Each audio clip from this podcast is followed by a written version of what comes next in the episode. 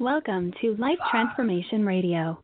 This show is all about life transformations and our journey from where we were to why we are doing what we are doing today. We will discuss the hiccups, the roller coasters, and the blood, sweat, and tears that has been poured out while discovering our purpose. It is all about our transformation. Here is your host, Sean Douglas. Welcome, everybody, to another episode of Life Transformation Radio. I am your host, Master Resilience Implementer, TEDx speaker, business positioning strategist, and author, Sean Douglas. This show is currently heard in over 74 countries. So whether you're listening to us for the first time or you are joining or have been joining us for quite a while, I want to thank you to those who are listening from around the world. Life Transformation Radio is all about our transformation. Here is where we tell the stories of why we're doing what we're doing. We highlight that transformational moment that changed our lives and how we use it to then transform others and elevate their lives as well. You can listen to us live right here on the Blog Talk Radio Network, Tuesday through Friday. You can join our Facebook group, Life Transformation Radio Community, and never miss an episode by subscribing wherever you are listening to podcasts. We're available on Apple Podcasts, Stitcher, Spreaker, Spotify, TuneIn, Player FM, Radio Public, Overcast, Castbox, the Himalaya app, the Google Play Music app, basically where you listen to podcasts, Life Transformation Radio can be found. On the show, my guests are entrepreneurs, speakers, business owners, podcasters, authors, basically amazing human beings that are impacting the world around them. And my guest today does exactly that. If you have any questions for any of the guests that I bring on the show during our live broadcast, call us up at 657 383 1109. Again, the number is 657 383 1109. And with that, please help me welcome to the show my guest for today, the amazing Joe Polish. Joe, welcome to Life Transformation Radio. Wonderful to be here. Good to be here, Sean. Man, I'm super pumped. I've been following you for some time. I love what you're doing with the Genius Network and your podcast that you have. And this is an absolute honor. Like, I'm sitting with a celebrity right now in his own right. And I mean, the work that you've done, the humanitarian work that you've done, and the amazing love and affection that you put out to your network and to those around you is just unmatched. Thank you. I'll do my best. So, the title of this episode is The Most Connected Businessman on the Planet, Joe Polish. Joe is the founder of Genius Network and Genius X, president of Piranha Marketing, creator of the Genius Network interview series, co founder of 10xtalk.com and I Love Marketing com, founder of the Genius Network, and three highly popular free podcasts on iTunes. Joe's marketing expertise has been utilized to build thousands of businesses and generated hundreds of millions of dollars for his clients, ranging from large corporations to small family owned businesses. Known for his entrepreneurial focus on value creation, connection, and contribution, Joe's leadership is the reason he's one of the most sought after marketers alive today. Joe has helped raise over $3 million for Virgin Unite, Sir Richard Branson's foundation. His current passion projects include joevolunteer.com, artistsforaddicts.com, and geniusrecovery.com. Joe's mission is to help change the global conversation surrounding addiction and addicts from one of judgment to one of compassion. The Genius Network annual event is November is in November and brings the world's greatest humans together in one place. You can go to his website joepolish.com and Joe has a free book that he'd like to give everybody. Go to joesfreebook.com. It's right there in the show notes. Connect with him and let him know that you heard him here on Life Transformation Radio. So my first question for you and I believe is the most important question you could ever ask anybody is why? Why do you do what you do? Well, you know, there's there's lots of uh, motivation uh, that comes from like wanting to accomplish things and do good stuff in the world and make money and all that stuff. But I think uh, I want to reduce human suffering more than anything. I think the biggest driver for me is if someone's in pain, I want to do my best to take them out of pain, be that trying to figure out how to get a client, how to build and grow a business, or you're, you know, struggling with addiction and you want to, you know, commit suicide because you're just in such uh, angst and turmoil. And the reason is is because I had a lot of uh, pain uh, growing up. I mean, a lot of uh, suffering uh, mentally and uh, physically and emotionally and spiritually. And I hate seeing people in pain. You know, even when I was in school, I, I was a skinny, scrawny kid. Uh, however, I if I could ever see you know two people that were fighting and beating each other up, and other people are like cheering them on, like kick their ass, kick their ass. Yeah. I tried to step in, assuming I wasn't going to get myself you know badly hurt in the process. I tried to break it up. I don't Yeah. like seeing people hurt each other, which Right. is different. Like, look, if someone's in an MMA fight and they want to Yeah. shit out of each other, that's whatever. You know, but, but seeing people get bullied, right? I don't like bullies. I don't like um, unnecessary human suffering. I don't like oppression. Mhm. And I especially don't like how very driven, successful entrepreneurs that are value creators that do good in the world and work their asses off are vilified and endure an enormous amount of, uh, of struggle. Because, you know, a lot of very few people feel sorry for the, you know, the rich guy or gal who's got a successful business, but they have no idea the trade off some of these people have made and Mhm. the effort that they put into it. And so I like to reduce suffering for high level entrepreneurs, I love that. you know, and because they're the ones that move the world. They're the ones Yeah. that provide a lot of jobs and, you know, the backbone of the economy. And so that's that's what I do with Genius Network. And so I've you know, I'm I'm a rags to riches story, I guess, to to some people. I was a dead broke carpet cleaner, living off credit cards and needed to eat, needed to survive. So I learned marketing and turned a small company around and fell in love with you know the marketing aspects of it and sold uh, a couple of my concepts to cleaners and they worked for them and I thought, huh, how do I turn this into an actual business and get it into the hands of more people? The same recipes I had used and had learned, uh, you know, and I spent two years racking up credit card debt, doing hard manual labor, you know, 12, 14, 16 hour days, uh, and going broke, you know, and caring about clients, doing a good job, but, frustrated because I'm like, I don't get it. You know, I'm, Yeah. I, I'm not ripping people off. I'm doing a good job. I care. And it's, I can't figure out how to make this business work. So I nearly gave up, but there was one very insightful conversation I had with a, a guy accidentally that totally shifted my percent. And I could talk about that about in, in Yeah. a moment if you want. Um, you know, my first real business mentor who don't even know the guy's name. It was, you know, in a, in a lake when we were jet skiing. But um, awesome. you know what it what it did though is it it kind of put me on this path, and then I you know learned that wow, you can marketing is scalable, it's leverageable. You can can and clone yourself, and so uh, that everything that I do though, it's all a it, it's all a strategic byproduct of something else. Trying to figure out how to how to get out of a mess. So I've clawed my way into as many opportunities that I can claw my way into, and I've had to claw my way out of as many messes as I can get myself out Right. of. And you know, uh, Right. entrepreneurs are claw, clawers. They're mountain climbers. And Yeah. Sometimes you're you're climbing up the mountain and you're achieving, and other times you're tumbling down and you're beaten up and you're bloodied and you're frustrated. And I've been through all kinds of levels of it, and I've I've learned quite a few things along the way, and that's what I try to help people with. And so, you know, half my time's now spent helping people that struggle with addictions, be it drugs and alcohol, which you know I was a bad drug addict uh, Mhm. early on. You know, at my worst state when I was 18 years old, and then behavioral addictions uh, from sex to workaholism to obsessive behaviors uh, later in adult life. And so I've spent over you know 20 years in recovery, and uh, I'm trying to use my marketing skills to uh, create education about how people view and treat addicts, like you mentioned in the intro, and uh, and that's very fulfilling. I make no money off of it. Actually, I spend money now in order to to do that, but Wow. unfortunately. You know, in a situation where I can do that, and that's Yeah. meaningful to me. So yeah, that's just. I mean, I can go on and on, about it, as you know, but uh, yeah. I love it. And and you you had mentioned, you know, the trade-offs that entrepreneurs and business owners, and you know, what they go through. You know, I've I've built um, four businesses while serving in the military. My first one was an entertainment company, and we produced conferences and summits.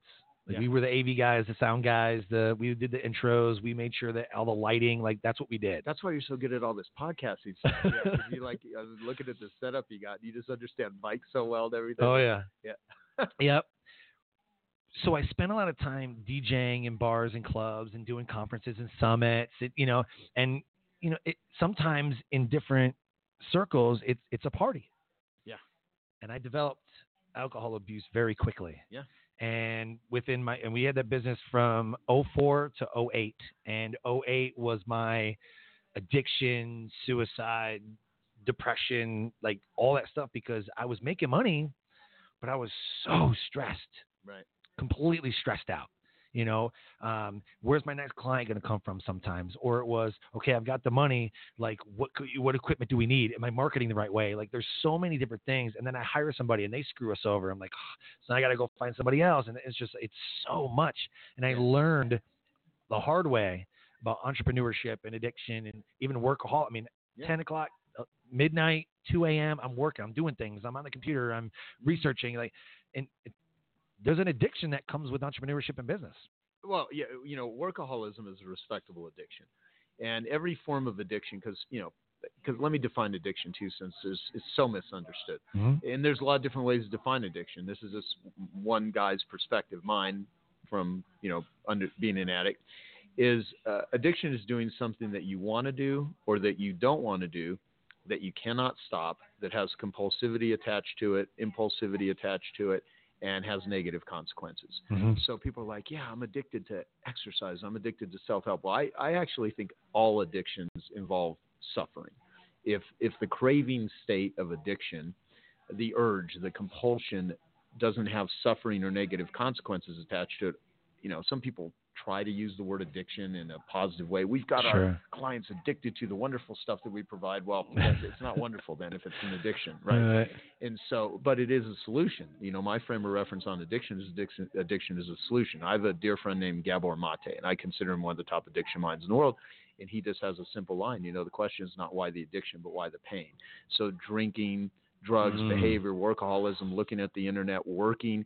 These are all yeah. ways to soothe pain. Yep. They're a solution to pain. So does that mean someone's a moral degenerate because they're using a uh, you know way to scratch this itch that can hurt people, hurt themselves, and because in an addict's worst state, they lie, they cheat, they steal. Oh yeah. It's it's unlike other sort of conditions, um, like a disease like cancer.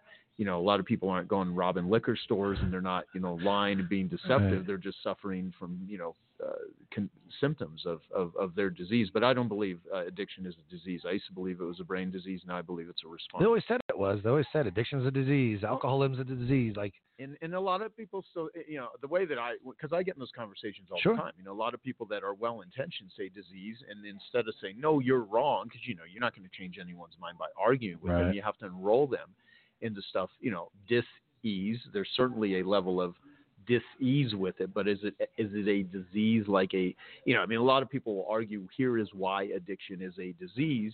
Uh, there's right. a great book called Addiction is Not a Disease. If people want to see a different frame of reference on this, I'd rather though uh, have someone think of addiction as a disease than as someone's just a moral degenerate that is making bad choices. Right. I mean, you know, if, if, for people that have never been in a state where they are out of control. Like mm-hmm. there is someone else driving the car of your behavior and you can't get a hold of the wheel no matter what you do.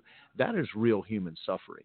And you know the best choice argument that uh, there's a guy named Kevin McCauley who was an Air Force doctor who became addicted to I think Demerol or some sort of uh, oh wow narcotic, and he ended up getting thrown in jail. And while he was in jail, uh, he read all kinds of stuff he could on addiction to find that there are like solutions and stuff. But he, you know, he he has this this analogy he uses, and I actually think he he still refers it as as, as a disease, which I don't. But, but I love his choice argument, where he's like the reason some people will say addiction is a choice is if uh, you know think of someone shooting heroin into their arm mm-hmm. uh, or you know some sort of drug and someone comes up to them with a gun and sticks a gun to their head and says if you stick that needle in your arm, I'm going to blow your brains out. Well, at that point, most people will put the needle to a side right. and they won't do it. And they'll say, well, therefore, see, that was a choice because you chose under those circumstances to not do it. So where you can't put a gun to someone's head that has cancer and say, don't have a, you know, that tumor. So, you know, it's a disease, right? Uh, cancer, but you know, addiction is a choice. What they don't take into consideration though is the craving state. So as soon as that element of danger, that gun pointed to their head, threatening to end their life, is removed, yep. they immediately go right back to that. So what they didn't get rid of is the craving state. The addiction is not that you know, as a sex addict, it's not sleeping with a prostitute or staying up all night watching the porn. You know that that's just part of the mechanism. Right. It's what happens before that. It's the rumination. It's the it's the addictive cycle. You know, Pat Carnes is an example. Who's you know the top sex addiction doctor in the world. I, I had this great interview with him on, uh, you know, YouTube. If someone typed in you know my name and sex addiction, they could find my interview with Pat Carnes and um, you know, it's about an hour and 45 minutes and you know he has this addictive cycle where you know it's it's preoccupation where you're Mhm. thinking about it then ritualization you set up your life with the rituals then there's the obsessive compulsive act and then there's despair and in despair you feel guilt and shame and what's the quickest way to get out of despair Go back to it. go back to it start thinking Yep, about it go so all to it. forms of addiction Yep. it's not the thing of just drinking the alcohol or doing the drug or working obsessively or the eating or Mhm. the gaming or the gambling or the you know wh- whatever the obsessiveness is it's the thinking about it it's the setting your life up and the ritualization of it so when you were talking earlier about you know you're hanging out in a certain world with a group of people people replicate different people's behaviors and all of their social circle becomes that. I remember like Chris Rock years ago on one of his comedy shows, he's like, you know, you don't see a guy who gets up at five in the morning every day, puts on a business suit and grabs a, you know, briefcase and goes to work, you know, uh, married to a crack addict. You know, it's like crack addicts is like a married other guy that doesn't marry. They're hanging out with other crack addicts, right? It's so it's like if- Right. if you think of the Yeah. social circle that you're with, there's rituals all built around Oh, it. There's, yeah. all, there's all behaviors, and, and if you if you get in if you get on that track, you know, because Right. what is life? I mean, life is you're on track, things are working, your business is working, your health is in order, you know, you got a good relationship, and then something happens. then it's not. yeah, and then you're off track. So what do you do? You do your best to get back on track. And now, when when the human choice element is removed from that, and Yeah. you're out of control. That's where in 12 steps, you know, they talk about being powerless, and a lot Yeah. of people have a debate with that. I'm not going to admit that I'm powerless over something because you know I, I have power, and I mean I've had this conversation literally 5,000 times. So and I've heard both sides, and I could argue on both sides Right. here's why saying powerless is a bad thing and it's demeaning and it somehow doesn't allow you to tap into the re- resourcefulness of yourself and I also see the other side is you actually get power by admitting that I have no control over this this is beyond me I need something greater you know I need a power greater than myself in Yeah. order to overcome this and you know an atheist the greater power could be someone other than you it could be it could be something that you you can tap into but the thing is is there's everyone that's trying to do self self-destructive behavior doing something uh, is simply trying to ease some sort of pain. Uh, you know, years ago I had a conversation with an author named Po Bronson in a bookstore, and he's written you know a bunch of books, and he said, you know, at the end of the day, all the thousands of people he's interviewed, famous people, celebrities, you know, housewives, you know, homeless people, young, old, you name it. He's like, what humans want is more woo and less ah. woo, ah. You know, why someone listens to this podcast? They're hoping on some level, woo, I'm going to learn something. It's going to make me more excited. You know, what, like, wh- why do you, why do you take a drink? I'm trying to get more woo and less ah. You Right. know, so that's, it, it, it's funny, woo and ah. I mean, that's the shit Yep. we, we pursue. We pursue, you know, less, less ah. And, but the question is, is when you're pursuing woo, but it's creating ah. Yeah. You know, when you're trying to run a business, you're putting your best foot forward, you're doing everything, and shit isn't working. That's when people are like, I don't get life. I don't know what's going on here. Yeah. And that's why, you know, you're well served to don't suffer alone. Yep. Don't true. worry alone. So the whole focus of the show is about our transformational moments that changed our life. I don't believe it's all sunshine and rainbows. We've been talking about, you know, we're on track, we're not on track. You know, we focus on these moments. So talk to us about a transformational moment that happened to you that put you on the path to what you're doing today. Well, you know, I mean, it's it's interesting because I, I said the the thing earlier, the first mentor, the jet ski sort of uh, s- story that I have, which I've you know written about in a book that I'm going to have coming out soon called The Average Joe's Marketing Book, and um, it was uh, it was years ago, and I was in my early 20s, and I was in this carpet cleaning business that a friend from high school had talked me into uh, taking the money I had saved up, delivering papers, um, working in health clubs. Uh, I moved back from Arizona after well after after I'd gotten sober, and I'm going to just kind of backtrack a little here and just give a real quick up, uh, you know, just slice life of my childhood. And none of this is a comparison of like oh you know my my obstacles were so difficult because there are people that i meet every day that have endured shit that i can't even fathom. Yeah. and so uh, you know my mother died when i was four years old. She was a former nun. She left the convent because she had gotten ill and she met my father in church. They ended up getting married because you know i know the jokes nuns can't get pregnant and all that right you know? Um, so she had uh, but she was very you know she wrote some of the first books teaching children how to read using the uh, phonetic method and Oh, wow. my mother's books taught millions of kids how to read. And my father was absolutely distraught when my mother died. I was four i had an older brother who's you know eight eight years old at the time and he's you know four and a half years older than i than i am and uh, so here I am with my brother, uh, my father, uh, broken people in a home, and not having any clue on how to cope with this loss.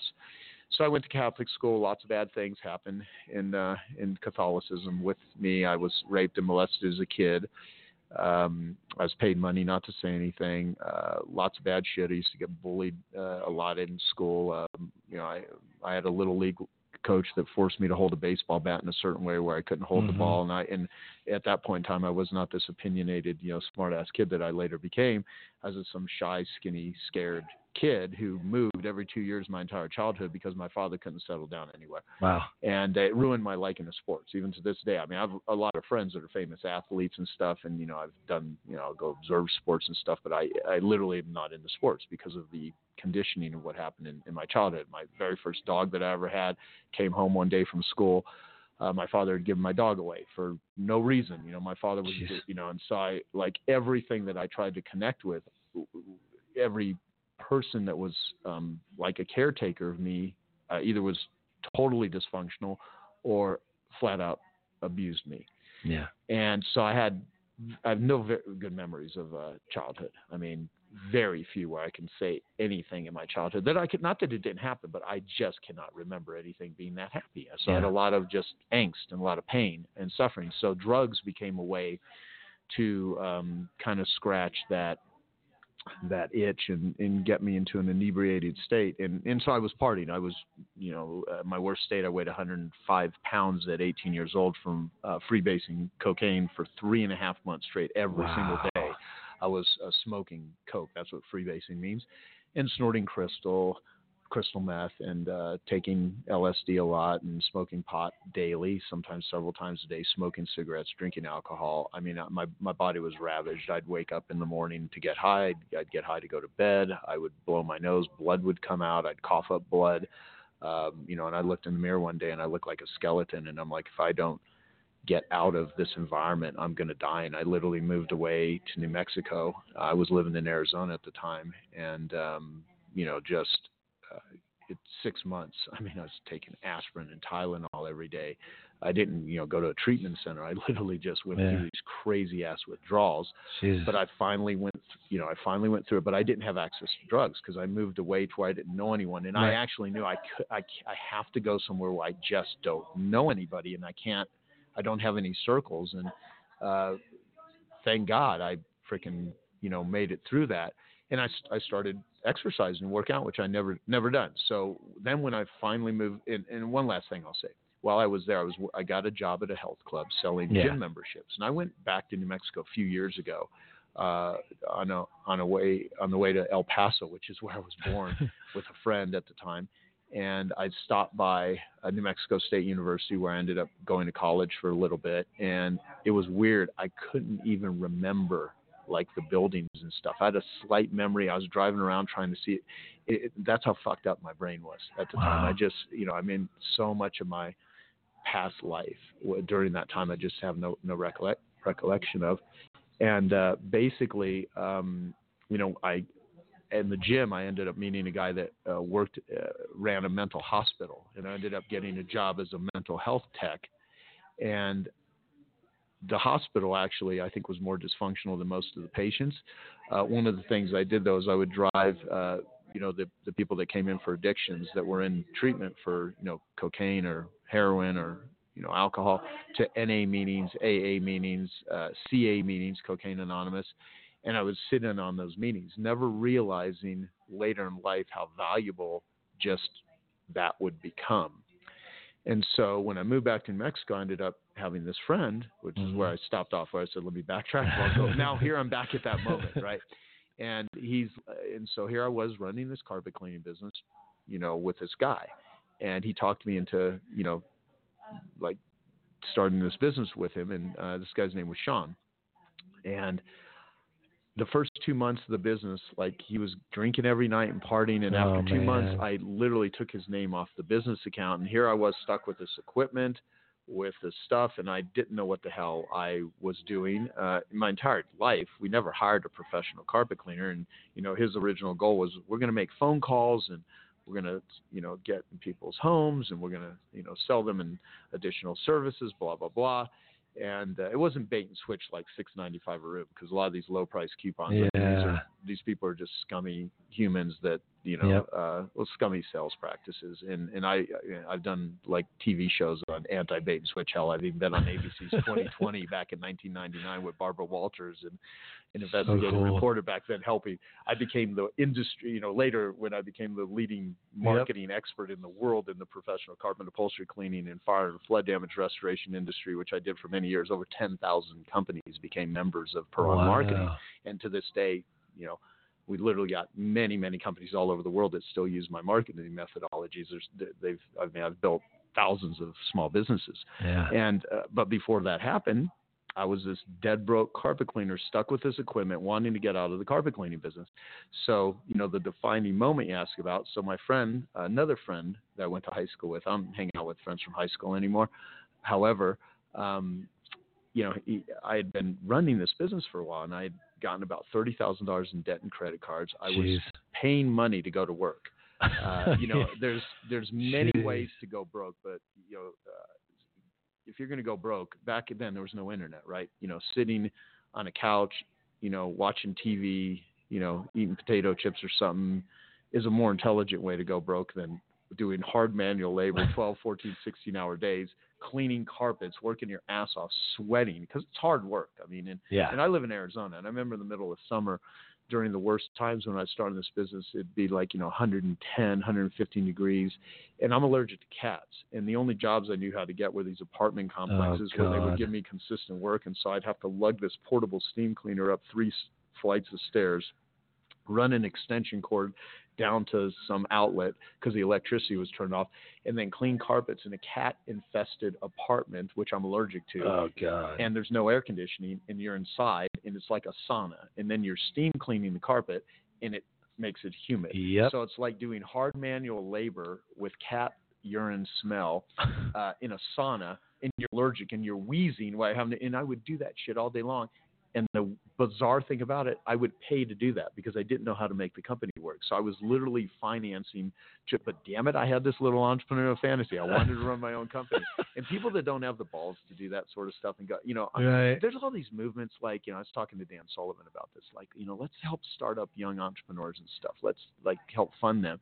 And Dan's like, you know, you want to help them, let them go bankrupt. You know, let them figure out how to do that. That's how you learn how to become an entrepreneur. I mean, no, Oh you know, you got to go through this shit. Like, if someone's just going to help, you know, you don't handicap your children by making their lives too easy. Right. So, you know, I mean, Yeah. it, it, it really is the, the, the, the sifting, sorting, and screening mechanism of uh, who actually has the, the wherewithal, who's willing to read books, who's willing to learn how to test stuff and do stuff, who's willing to get the door slammed in your face a million frickin' times, who's willing to learn how to navigate all the disasters that come. What Oh, I've learned in life is that the shit doesn't get easier that I deal with.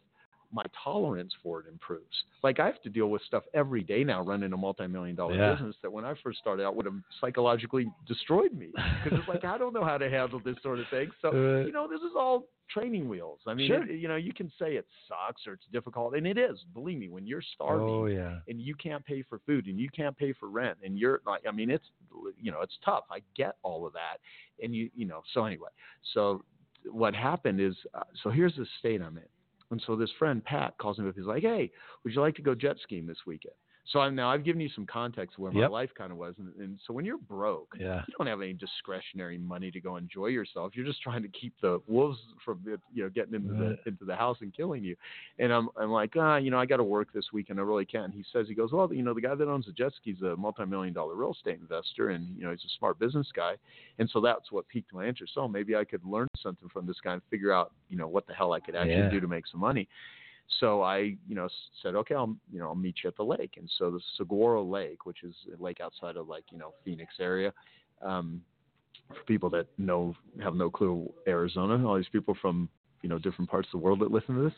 So I went out there and my friend Pat and then this guy that owned the jet skis and then one of his friends and he had two jet skis and so I had this piece of shit you know Chevy Love LUV pickup oh, truck. God. remember those? oh God. So we're we're sitting on the tailgate of this pickup truck, and uh, I think it was a Chevy Lev. It could have been this other piece of crap, an Isuzu pickup that I had. I think I, it's so funny. I like I, I'm trying to think. I think it was a Chevy Lev. But anyway, so yeah, because I had two piece of crap vehicles. Those are my. That's awesome. yeah, and uh, one one after the other. So uh, one one one once. It, oh, I got to tell you the Chevy Lev story too. This, I live in Arizona, as I've said like four million times, and one summer the there was no air conditioning in this this truck Yeah. and it was overheating and I had to keep the heater on in order for the car to like not Oh overheat summer and I would drive around so with the With the heater heat on.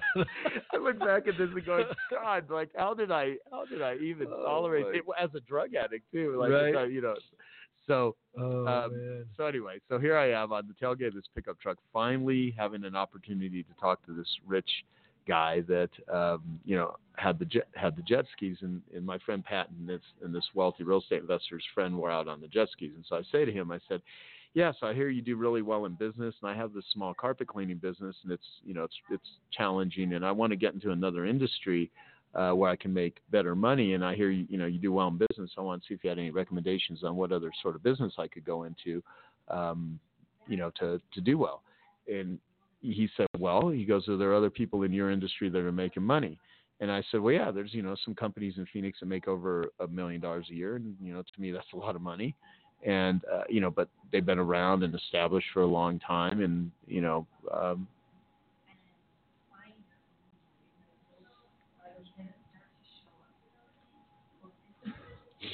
take longer than that. So, you okay? Keep going. So basically, um, yeah, we got interrupted, and so that, that's what that's what the interruption is. In case you want, we're at the Spartan World uh, Championship. We are live now. at the Spartan Race Yeah, World Championship. There's a lot of people ATP running around Science. giving us It was signals. like like pointing at us. yeah, exactly. We're like, what the hell is going on here? So, uh, yeah. So anyway, so this jet ski. So go back to that. You know, well, if there's uh, there's anyone do, you know doing well in your business, and and I said, yeah, and he said, well, if, if there's other people doing well in your business and you're not, there's nothing wrong with the business you're in. There's something wrong with you. And so I was like, well, no, no, I've gotten certified. I went and got training. I've been doing this for you know a while. And he said, look, young man, you're like most people. You think the grass is always greener on the other side. And so if you, you know, what's going to happen if you go into another industry, you're going to have to spend another six months, another year, another two years learning the technical skills of another industry so you can go out and repeat the same bad business habits that have caused you to be a failure. in- in this. Yeah. And I was like, well, shit, that's not the motivational speech I was looking for. However, you know, I, I, I still made excuses and I said, well, no, you know, I don't do bait and switch. I do a good job. I care about people. He goes, look, what you need is you need to learn fundamental business skills. And once you learn how to make a business work, it doesn't matter what industry you're in, you can apply those things. And so, so when he said that, something, a, a switch flipped. That, that was the most important, valuable mentor that I had ever had in my life up to that point. I still don't know who this guy's name. You know, I wish I, I wish I could go back in time and find out who the hell Yeah. this guy was. But when I left that trip, I was driving home and I was like, I live in America. I've used of my limbs. I have a ton of personal problems and emotional issues, but I'm a hard worker and I can read and I care about people and other people know how to figure shit out and they're and they're making it work. People that aren't as ethical as me don't Right. seem to care as much or making more money than me. They know something I don't. What the heck do they know? And you know, so I, I, I developed this like, you know, I the world doesn't know me anything unless I go out and figure out how to make it work. So that started my path of reading and learning, and in that mindset state that I that that helped get me into. When a friend gave me a newsletter written by this crazy copywriter who en- ended up becoming a, you know one of my closest friends later, you know, a few years later, Gary Halbert. Uh, I started reading the Gary Halbert letter, and that's when I learned marketing. You know, can and clone yourself. Any problem in the world can be solved with the right sales letter. Uh, and I started applying those methodologies to the small carpet cleaning business. and using things like consumer awareness guides, consumer awareness messages, things that I teach in my book. And people can learn about this. You know, you mentioned joesfreebook.com. Yep. As long as people will pay for shipping and handling, then I am happy to, uh, you know, to um, go ahead and um, um, send it to them. So, you know, I, I applied it and I went from earning twenty three hundred a month gross to over twelve thousand uh, a month within six months, not by changing how much I knew about cleaning carpets, but by changing the message on the paper. You know, Oh yeah. between a one dollar bill and a hundred dollar bill is a message on the paper. And again, there was no internet back then. So yeah. And can we ask? Can we continue on? Wow. Okay. We can we can start. Is, is they if they need the room or what? It's you, so we'll just keep going. Okay. Is that okay? Okay. We're almost done. Yeah. So um, yeah, so so that was you know I, I started applying these marketing as we uh, go along. And not you, not you, of course, uh, Sean, but you know, anyway, it's kind of funny. Hey, look, this is like entrepreneurship. You just It have to go through You obstacle just have to go through it. The people is- listening are like, "What is going on?" Like, Yeah, if you could see what we see. No, yeah. I, plus, there's hundreds of people outside running through Oh, obstacle yeah. courses, enduring shit, getting race. bloody. Some have probably broken ankles and all Yeah. kinds of crazy stuff. So yeah, Yep. you know. So talk about the Genius Network. So you so you go and you scale and you start helping out other Well, carpet cleaners. Yeah, so this is what happened. So I, I Yeah. ended up, you know, turning my carpet cleaning company around. Then I was like, well, other carpet cleaners could probably benefit from this. And so Mhm. I started teaching these methods to other carpet cleaners. And when I was 26 years old, I sold a quarter million dollars worth of these courses that were like I Oh, put wow. together a 250 page manual.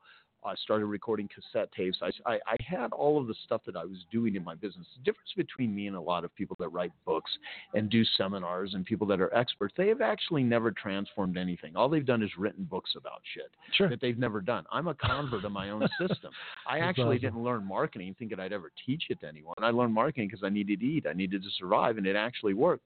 And I started applying these methods, uh, you know, to my business. I turned it around. I started teaching these other methods to other cleaners. It worked for thousands of other cleaners. At, in the late 90s, I licensed my materials to home remodelers, uh, printers, painters, uh, uh, hair and nail salons, jewelry, uh, heating, air conditioning, um, uh, auto sales. You know, I mean, I had all these service business. So I became one of the um, most, uh, you know, skilled uh, marketers for service businesses in the world. Wow. And uh, you know, my, uh, you know, my my methodologies uh, that we can even track for my clients who generated my ads and promotions and campaigns. You know, well over two billion dollars. It's probably double that, but you know, it's Yeah. hard to track it all. Um, and so I, you know, I started doing groups and seminars, and in 2006, uh, I and I was a niche marketer from 1994 to 2004. Everything was in a niche, very niche Yep. specific. The the riches are in the niches, especially when you're starting out. And then I did my very first general marketing program with a company called Nightingale Conant, which at the time was the largest audio training company in the world. They did Tony Robbins tapes, Brian Tracy, Mother Teresa, Conversations with God. I mean, all kinds of stuff that they would distribute. And uh, to this day, my marketing program was the number one selling marketing program in Nightingale Conant. Beat everybody, beat Dan Kennedy, Seth, Oh, wow. I mean, everything. And it was Wow. called Piranha Marketing, the seven success multiplying factors to dominate any market that you enter. You can still even get that program on Audible, even though it was recorded in 2004. People love it. That's it's amazing. Great program. And so we sold millions of dollars worth of that course. And then I started doing stuff in the general marketing thing. I started consulting with a lot of clients, a lot of nutrition people. I was Bill Phillips' marketing consultant for 13 years. He was the author of Body for Life and gave him, you know, the idea to donate money to the Make-A-Wish Foundation, which made him the single largest individual contributor in the history of the world for the Make-A-Wish Foundation Wow. and uh, sold six million copies of his book that would never have existed had he not worked with me. And just started applying the same methodologies I would teach the cleaners. So when people hear me talk about carpet cleaning, they're like, "Uh, you know, how's that apply to me? If you have to figure out how to successfully sell something nobody wants to buy, uh, no one wants to buy carpet cleaning. You learn a lot about marketing, so it's worth Yeah. studying as a case study. And then I started uh, Genius Network, which is a you know twenty five thousand dollar a year group for entrepreneurs that make a, have a business doing over a million a year and uh, now we have you know a couple hundred members and run the highest level group in the world uh, for industry transformers and bring them all together. And I curate amazing content. And I believe any problem in the world can be solved with the Genius Network. So I give people, awesome. you know, access to some of the greatest minds, greatest experts. And I never call myself a genius. I mean, if there's anything that I've done that's really smart, is I just know how to curate geniuses and bring them all together and be very useful and uh, Yeah. bring together a group of givers, not takers. Another one of my upcoming books is called Life Gives to the Giver Awesome. because I believe you know life gives to the giver and takes from the taker. In all areas, it's a karmic thing, and so when I try to meet people, I don't expect anyone to do anything for me without creating value for them first. I always focus on people. Always ask me, how do you meet Richard Branson? How do you meet all these people that you've met? met? And it's like, well, you know, focus on what's their suffering. Focus on what do they want, what do they care about. Uh, tie something into it. You know, give them some value, and that's how you meet them. You Yep. know, yeah, I love it. Yeah. Man, I, yeah, I absolutely love what you're doing. I've I've listened to your podcast a lot. I got connected through John. They talk about you know the amazing human that you are. I was like, well, if they're if, if they're following, you know, I mean, because success leaves clues. If they're following Joe, I gotta follow, I gotta start following Joe. And I saw that you were gonna be here at Spartan Fest. I was like, no way, like this. So so for me to sit next to you because I know you're so well connected, and just to hear you talk about know, gives me hope because every business I've built, I've struggled. It sucked. I, I exited for 600k in one business, you know, because military life, Right. you know, and I was like, oh my god, like this is amazing. I've actually like it was a success, you know. Yeah. And then as I start building and start giving value to other people, you know, I go back to almost like what would Joe do or what did he do? Because success leaves clues. And as, follow, as long as I don't reinvent the wheel and start applying those principles, you can't help but be successful. As long as you have a giving heart, Right. like you model, Yep. and and and just be there and deliver value for people. Yeah. Exactly. That's it. It's the winning formula. Yeah. Yeah. So I absolutely love what you do. Thank I you. love your podcast. I, I can't wait to read the average Joe's marketing because I read some of these books and I'm like, like what is he talking about? like I don't understand. Like what? Mm. And- yeah, and- I make it super easy. I Yeah. mean, at the end of the day, you you need things. If you're just a small, like there's 28 million small business owners in the U.S. Well, businesses in the U.S. Yeah. 21 million are single person operations. So there's a ton of people that are out there, uh, and you know you got to make it so easy that people that don't have budgets, that don't have skills, that don't have big teams, what do they do? How do they do it? And, and it's all about elf marketing. So you can Yeah. either have an easy, lucrative, and fun business in life, or you can have a half business, which is hard, annoying, lame, and frustrating and there's lots of ways to make money, but I want people to use ELF methodology. So everything Yeah. that I do in my books, my podcast is teaching people ELF, how to have an ELF business versus a half business, and that's what I try to provide. And and and, and the bar- barometer is not does it work for me, but does it work for the people that I teach it to? And I've got more evidence of success of that for 20 years. So it's you know this is not my opinion. I mean Yeah. I've transformed thousands of businesses uh, and when I say I, I just provided the information in a way that they were able to take it and apply it. And it, but it's it. ultimately the hardworking people that take it. There's ideas are a dime a dozen. Yeah. You know, going out there and, and applying them, but you know, good ideas. You know, the Yep. most expensive information in the world is bad information, and there's a Oh, lot of yeah. free information that people can get online. Uh, that's just bad information. And so, is it really free?